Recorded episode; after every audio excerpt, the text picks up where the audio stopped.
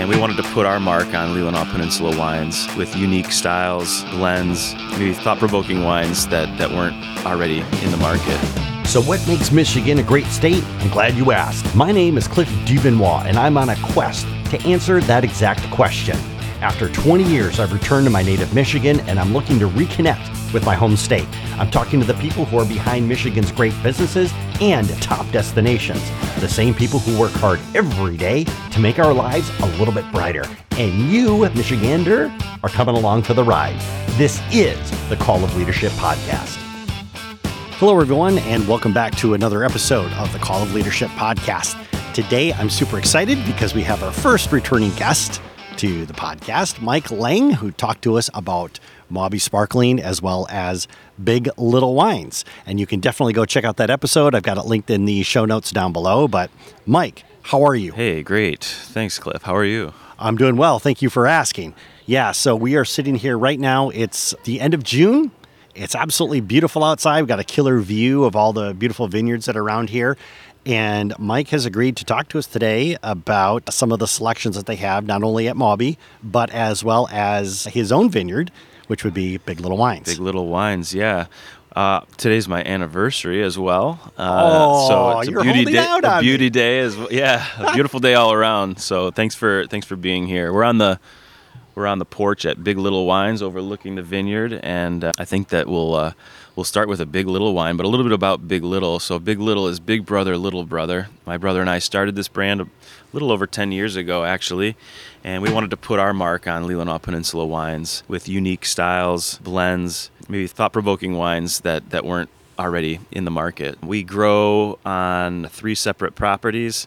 The brand, as it stands so far, has been 100% Leelanau Peninsula fruit.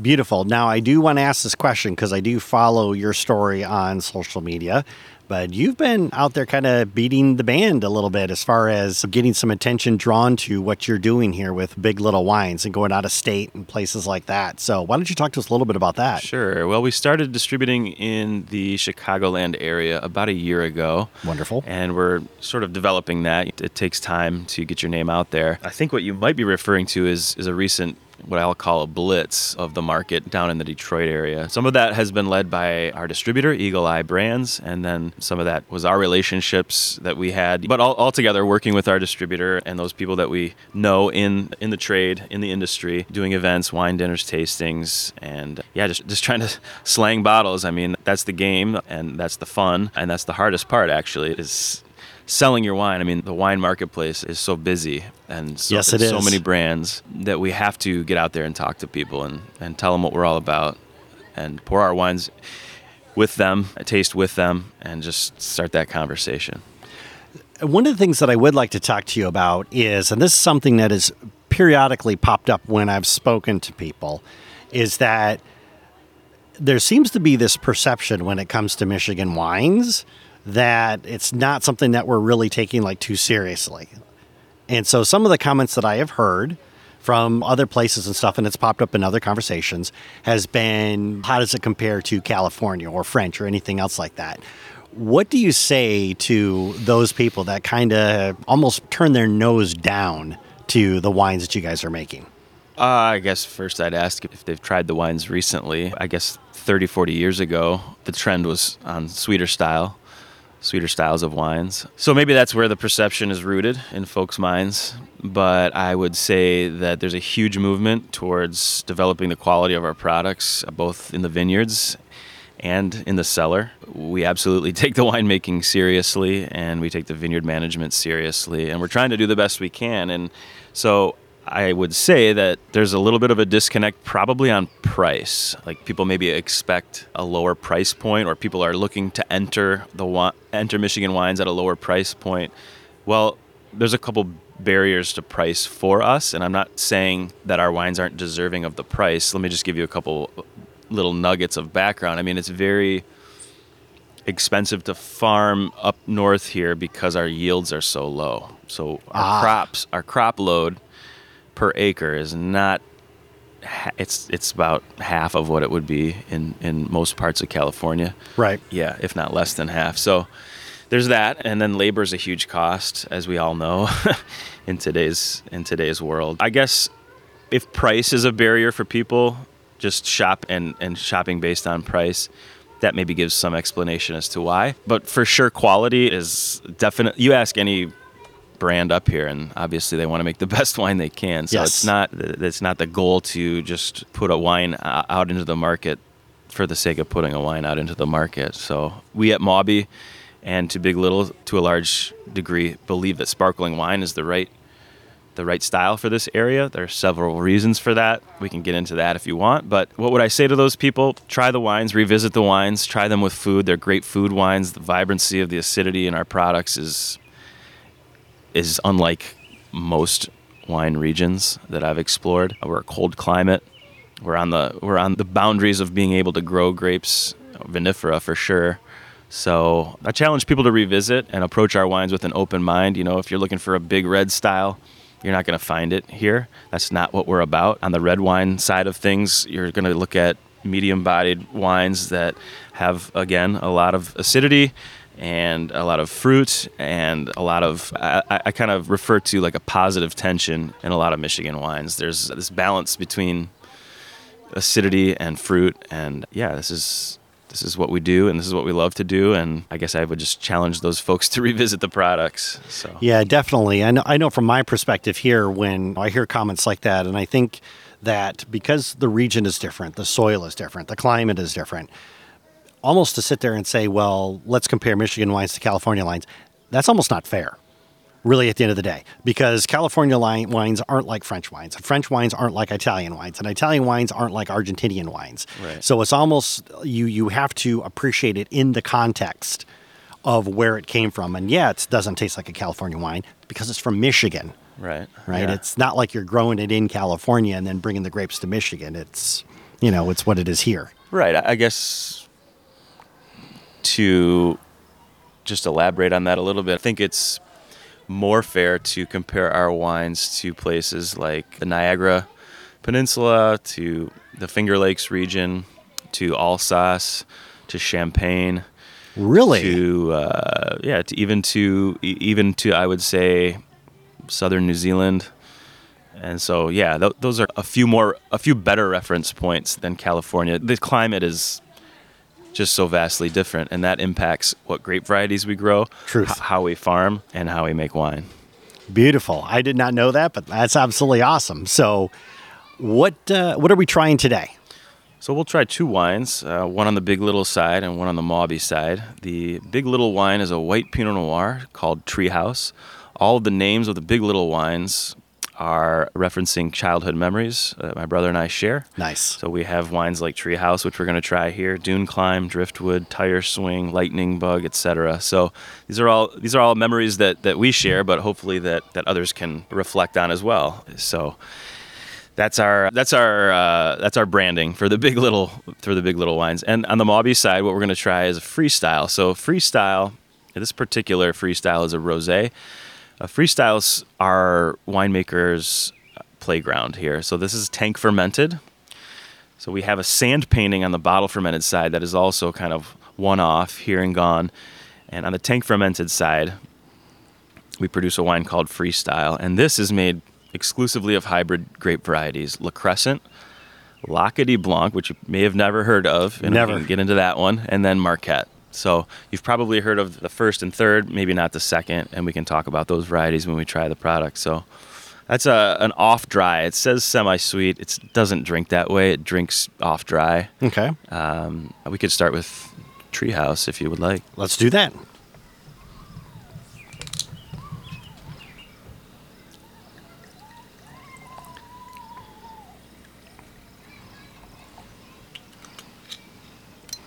So the first thing I think of when I see this particular wine here is usually Pinot Noirs are red. You opted to go for white. Why? Why did you choose that?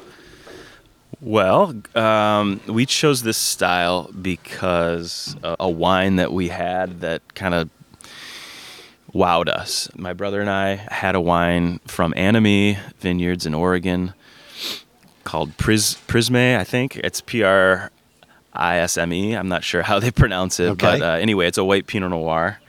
And we really feel like we can hit this style home every year. And I'm really just not convinced yet that we can produce quality red Pinot Noir every year in northern Michigan. Ah. We're just we just sometimes don't have the heat that we need, but we do have the heat that we need to ripen Pinot Noir for a white table wine. And we whole cluster press the fruit, similar to the way we whole that we press for bubbly. So we pick the whole cluster off the vine, put it in a press, press it. There's not a lot of color in Pinot Noir. It's pink when we press it, but the color is not very stable because there's not a lot of tannin in Pinot Noir. So tannin holds on, to, it binds with color and holds the color in solution. Not really the case here. The color falls out throughout the fermentation and aging process. So we end up with maybe a slightly white wine. Wonderful. And I will say from personal experience, I've learned that the tannins, now that I know what I can taste for on my palate, isn't really my cup of tea if it's overpowering to the point where it completely dries my mouth out. Yeah, so here we've got 2021 Treehouse and 2021 across the board in Leelanau and Old Mission Peninsulas was a lower acid year. So this is a softer wine than we've made in the past. It's a pretty big style. I would compare it to maybe like an oaked Chardonnay. It doesn't have all of that oak f- aroma and flavor, but it is fermented and aged in oak. Neutral oak barrels, they're older barrels that don't have a lot of flavor to give, but still provide a roundness and a softness to the wine as it ages. Beautiful.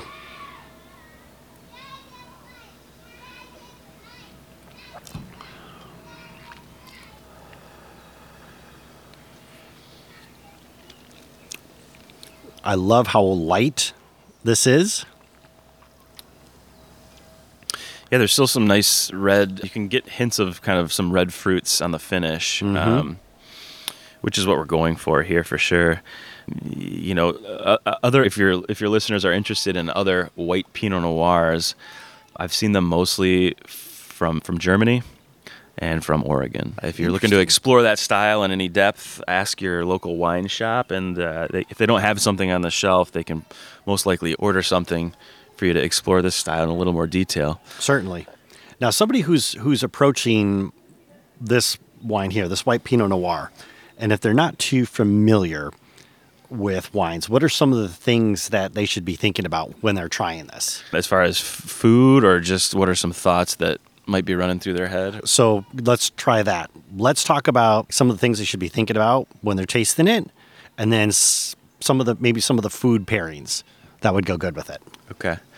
Yeah it's not heavy bodied it's i think it's medium bodied we do a lot of lees contact here. So with lees contact we're trying to build texture and mid palate in the wine. So this is a really rich and savory wine i think uh, in my opinion and then we've got this underlying tone of pinot fruit so it's red fruit so you almost get subtle red fruit flavors underneath uh, and towards the finish so I, would approach this uh, like a Chardonnay, frankly. Maybe an unoaked Chardonnay, maybe an oak Chardonnay, somewhere in that vein. So I would think about creamy pastas, mushrooms. I would think about seafood, scallops, lobster, fattier fish. I don't know. It could maybe hold up to like a pork loin, uh, but I'm thinking more. I'm thinking more in that lighter, like the cream, creamy pasta. Any, I mean, this is really good with mushroom dishes, whether that's pasta, pizza, or anywhere in between. So, I don't know. Those are some thoughts I have on what people should be thinking about this wine uh, from a, both a food and just a kind of general mindset. And the one thing that I really appreciated about it is the fact that when you do taste it, it is rather light. It's not something that lingers indefinitely or hangs onto the back of your tongue or something. I do get a taste back there, but for the most part, it feels rather light. Yeah, uh, and as far as Michigan whites go, I personally think this has a bit more depth. There's more weight here, so there's partial malolactic fermentation. There's softer acidities there, but then in general, 2021 was was a, a lower acid vintage on the whole.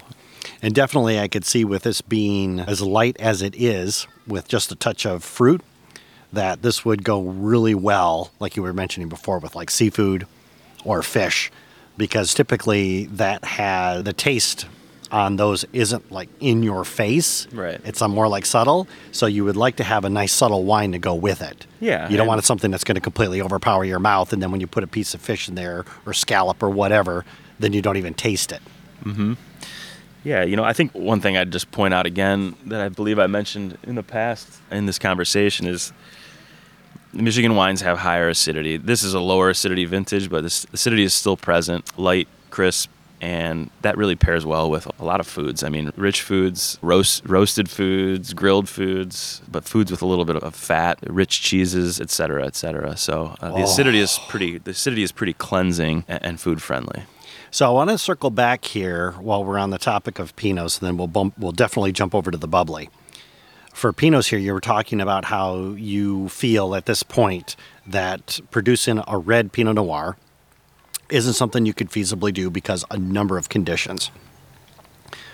Where, how do you experiment or how do you try that to know it for sure? Do you make a small batch of red Pinot Noir and just let it set for however long and then go back and then try it and then judge then if it's ready to start producing? Or is it just, uh, how does that process work? I'd say it's more a function of the growing season. If you can make a quality red Pinot Noir. So, for example, last year would have been a great year for red Pinot Noir in northern Michigan because, like I said, we had we had good heat, we had lower acidities, and and that makes for a quality red wine. Experience tells me that's not possible every year. Right. Okay. Experience tells me that not every year are we going to be blessed with that type of a vintage where we can ripen the fruit so that it produces a quality red wine. I believe that sparkling wines and a white Pinot Noir are more easily repeatable styles, and so that's where we honed in. Gotcha. On the on the white Pinot Noir. I'm not saying that red Pinot Noir isn't good in Michigan ever. I'm saying that the vintages are fewer and far between for us to want to commit to that style. Certainly. Yep. Okay. And I could get that. And another thing you were talking about before with experience, you've spent, I don't know how many summers in Michigan. So you kind of get a feel for what it's like over the long term. Because, like you said, it's something that if you're going to start producing it, you want to make sure that you're able to produce it consistent, consistently at the quality that you were talking about before. Yeah, and the price point. So if you're going to make a red Pinot Noir, you got to commit around this time of year, which is late June. You have to commit to that because you're gonna you're gonna have to drop some fruit. You're gonna have to drop fruit in the vineyard so that what's left will get as ripe as you want it to make red wine. Well, we don't really necessarily have to do that for sparkling and for white Pinot Noir. Gotcha. Right, those are some critical points there. And if you're doing that, if you're gonna go through and thin the vineyard, to create the best Pinot Noir that you possibly can on the red wine style of things, it's going to have to be more expensive because you're not going to have as much fruit per acre. So, are customers willing to pay that? Well, maybe because Pinot Noir is sort of sexy and hot, but is it the right style for the region? Eh, I don't know. Some years, yes. Most years, probably not. Certainly, certainly. And I did not know that before. So you have to actually go through, you're more or less culling the grapes. So the ones that are remaining will get as ripe as they possibly can. Right. Yeah. So it's just thinning the crop. It's done, you know, all over the world with all sorts of fruits and vegetables. But yeah, the main premise is that you want to do that as early as possible so that the vine puts its energy throughout the growing season into the fruit that's remaining so it can ripen those clusters Gotcha. and not more clusters than it would want to for the style that Certainly. you're making. So, yeah, it's all about the style. You have to commit to that style uh, when you plant the vineyard, when you pick your site, but also throughout the growing season. Learn something new every day. It's a labor of, of love, but it's also hard work. A lot of time and energy goes into vineyard care. And so, yeah, we saw our vineyard manager walk by earlier. Her name's Megan Budd. She went to Michigan State. She's outstanding. Nice, nice. So w- let's move on to the bubbly. We've got this freestyle semi-sweet rosé, which you're saying is a little bit more on the dry side, but let's go ahead and uh, Yeah, I would I would say semi-dry. semi-dry. mislabeled, but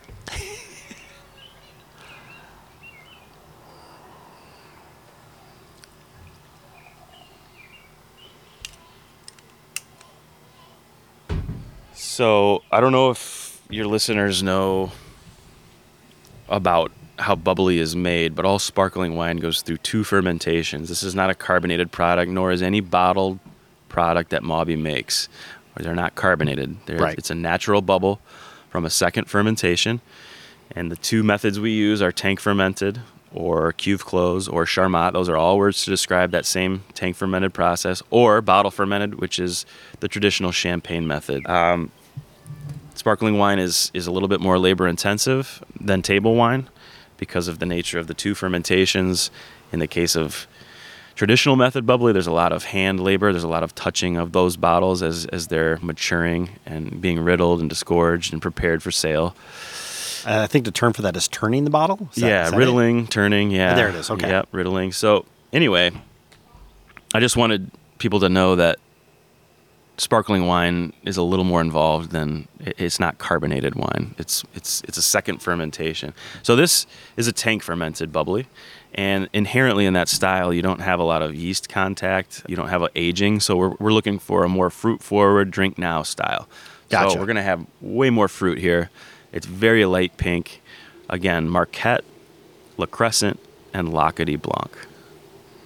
We're gonna have to talk about L'Acadie Blanc. I just like We- saying that L'Acadie Blanc. Yeah, we shall.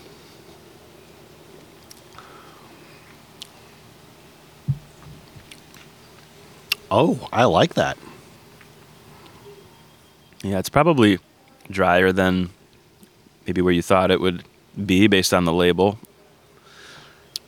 Just a, a lot of nice fruit here. I mean, there's light red berry aromas and flavors, I would say. Well, the thing is, when it comes to rosé bubblies, which, by the way, are my favorite because I consider them to be a little bit more rare, but this is the kind of thing that, you know, either either on a, like a really nice spring day or even on a summer day, you know, I just like to be able to just to crack one open and just sit in the yard and enjoy it. And this right here would be something that would be definitely worthwhile to enjoy, probably with a friend or three. Right. but it's just it's just really it's really nice and it is it's light. There's a little bit of fruit there. Like you said it's not very dry so my mouth doesn't feel like a dried out sponge when i get done drinking it. So yeah this is uh, this is beautiful. I even like to crack one open when it's raining because then it reminds me of the sunny days right? So Yeah. So La Crescent is leading the charge here as far as the aromas. It, it, when it's fermenting, it's almost reminiscent of like walking through an orange grove when they're blooming, orange blossom. Um, and then Marquette is a red hybrid variety developed uh, developed at the University of Minnesota.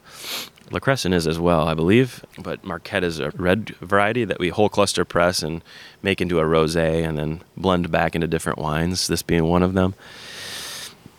Excuse me. And then L'Acadie Blanc is also a hybrid variety, but I do not know what it's a cross between, but it's mostly grown in Nova Scotia and Quebec, so it's super cold hardy. So it's a white variety. The only red variety here is the Marquette. man i'm really liking this what would you pair with I think uh, just a, real- freestyle a really nice charcuterie board, whether you want as elaborate or as, as simple as you'd make that. A soft cheese like a, a double or triple cream brie. What else? Uh, maybe this could hold up to grilled salmon salad or smoked smoked fish salad, Niçoise salad, perhaps something like that. certainly I think those would all be first thoughts of mine for, for this wine. Excellent. Now, because I want to make sure that you know, we're covering the gamut here, because I, I know there's some there's some preconceived notions about bubbly and, and what it serves, and I know there's a lot of people out there that thinks that bubbly is just something they should have before the meal. Yeah, Do you agree with that, or do you agree No. that it can be with the meal? for or sure, for sure. it can- And- even for dessert. back to this that back to this kind of acidity pairing with with rich fattier foods i think that when you start exploring that even on the appetizer cheese board scale you can get a feel for what i'm talking about pairing bubbly with food and then you can elaborate on it from there so i mean you could take those rich pates or pork bellies and think about pairing those with bubbly and it's not a bad idea and Right. i think you'll be pleasantly surprised Okay, beautiful. Now, the question I got for you is, you know, because I know that you guys are working all the time and thinking about different types of wines that you can produce. Is there anything that you're working on right now that you're a little excited about, or is that all top secret? Can't share. No, it's not top secret. So we just released downstairs an aperitif, and that aperitif was developed to pair with our bubbly, but also to be enjoyed with sparkling water. And that's a Domaine Leelanau product. It's called Yarrow. We just released that a couple weeks ago.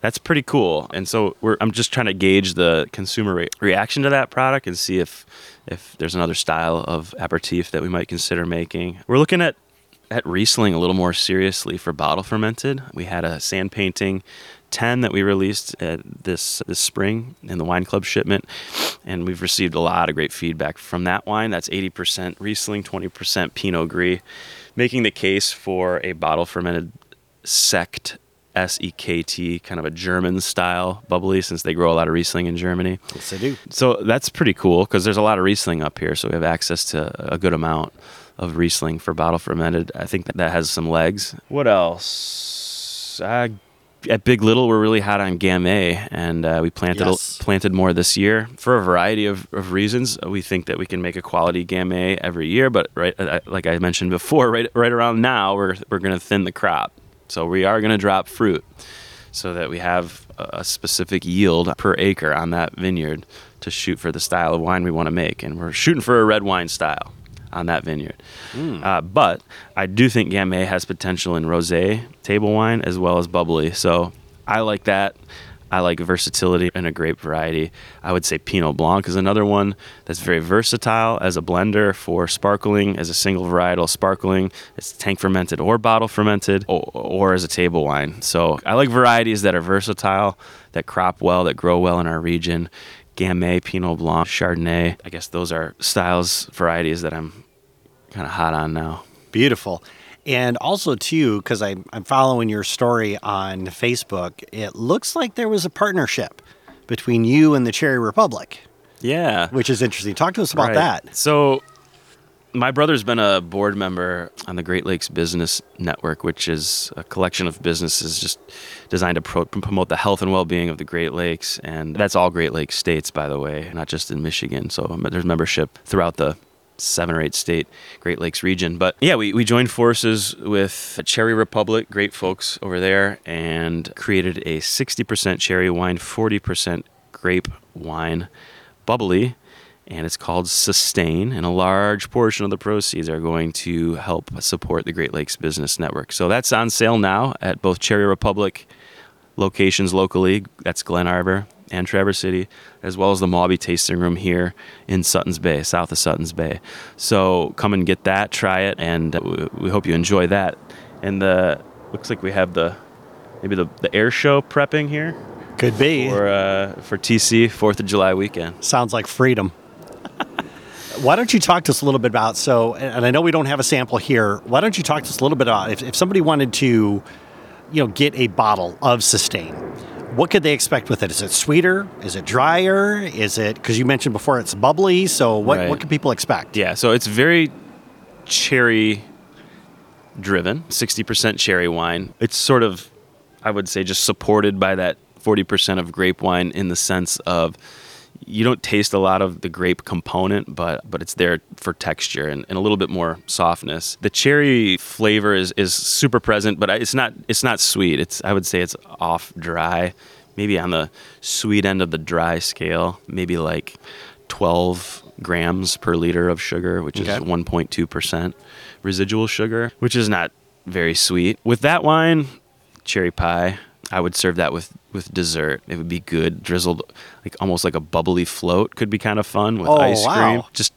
taking a different turn on this one, just a different outlook as far as pairings go. Um, have fun with that. Have fun with that one. Maybe like with a vanilla ice because you said Yeah, something vanilla- vanilla ice cream, Yeah. maybe a, a, a cherry ice cream. maybe cherry or i guess you could probably take that you know it might be fun to marinate some pork in that or maybe use it because pork because pork i would think is does really well complementing like sweeter flavors Fruits. Yep. yeah fruits Yes. so it might be nice with bacon wrapped dates for example that that could be pretty slick Yeah, it could. Now I'm getting hungry. so I can say this with a clear conscience. I have been a happy member of the Bubble Fizz Club ever since I found out about it.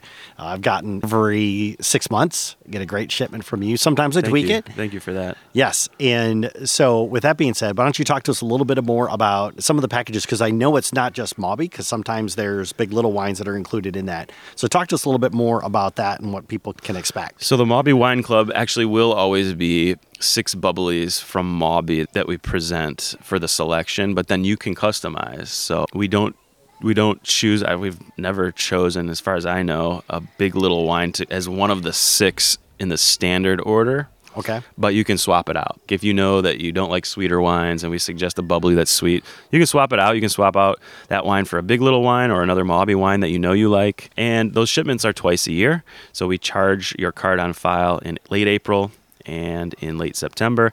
The wine arrives at your door two or three weeks later. We're sharing new things, exciting things, things that we don't always share with the general public with the wine club first. The wine club sees those first. They see also access to events on property and off, as well as perks in the tasting room as far as discounts go. Bottle service is available only to wine club members, for example. That's a recent development in the tasting room here. So, like I said, benefits uh, on property and off, but uh, the best benefit I think is receiving cool, unique, bubbly twice a year at your door. Yes, wonderful. And I can say that uh, there was the shipment that I got. I want to say that was at the latter part of last year, or maybe yeah, it was the latter part of last year. I remember because I broke it open on New Year's Eve. But you actually had a bubbly, and I can't remember the name. I think it was called Red. Yeah. That a bubbly that was fermented in bourbon.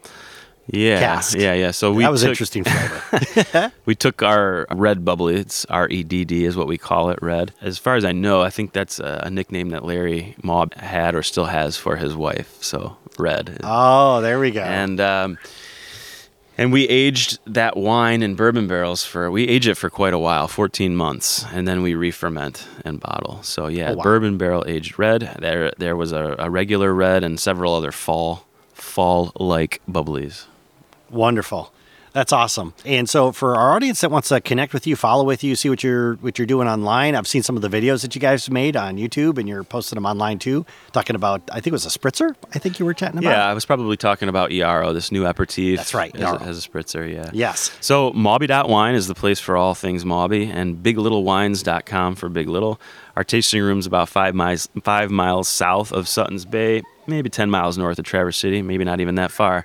Right between the two, on the beautiful Leelanau Peninsula, showing itself well today. Oh my God, it's just gorgeous outside. For our audience, we will definitely make sure to have the links to all the goodness that we talked to down below. Mike, it's been a real treat having you back on the podcast today and uh, soaking up this weather and, and getting all your knowledge. So thank you for thanks. making time for us. Thanks for having me, and um, thanks to all your listeners.